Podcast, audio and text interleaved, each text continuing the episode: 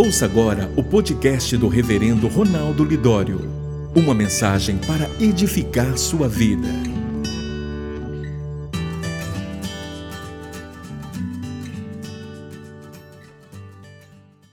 Mas eu queria falar com vocês sobre um capítulo na vida de Jonathan Edwards quando os planos falharam.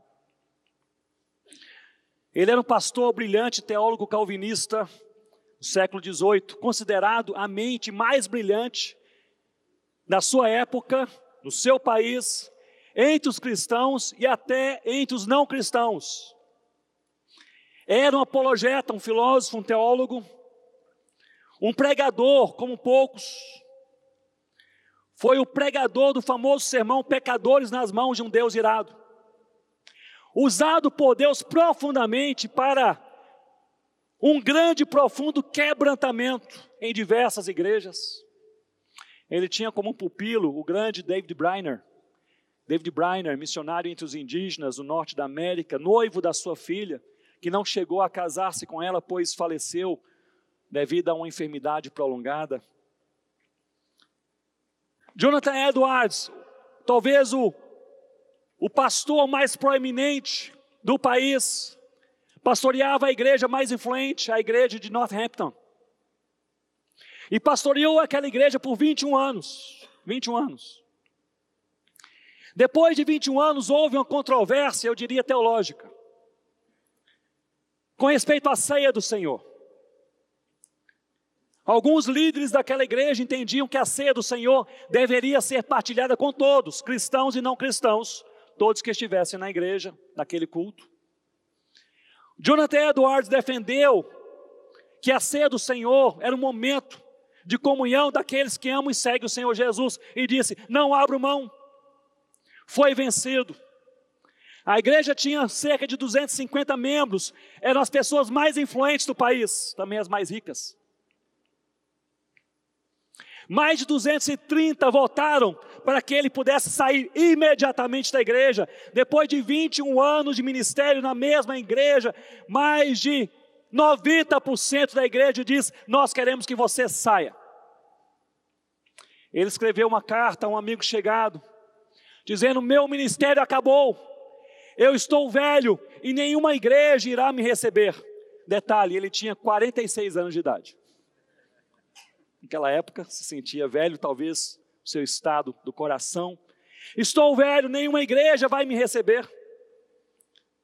Algumas igrejas fizeram uma sondagem, mas a sua reputação está manchada. Pois ele não falou publicamente o motivo de ter sido expulso da igreja. As pessoas começaram a imaginar: seria uma questão moral? Será uma questão séria? é melhor não nos aproximarmos de Jonathan Edwards. Um dos grandes líderes gritou a plenos pulmões em uma reunião de pastores, dizendo: Caiu o grande pregador da América.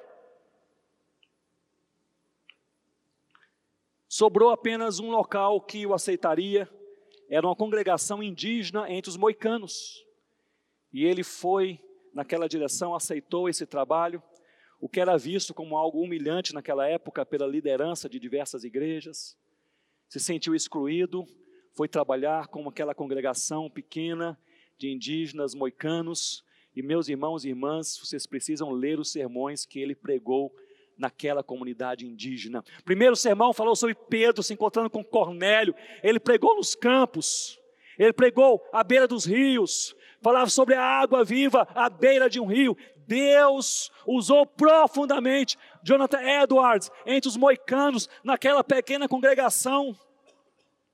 E quando ele deixou aquele trabalho, ele chegou a afirmar que foi o período com maior contentamento e alegria em sua vida e em seu ministério. E eu cito: ele afirmou: quando os planos fracassaram, junto à igreja de Northampton, Deus deu direção para aquilo que seria o tempo mais frutífero e alegre da minha vida e do meu trabalho, e do meu trabalho.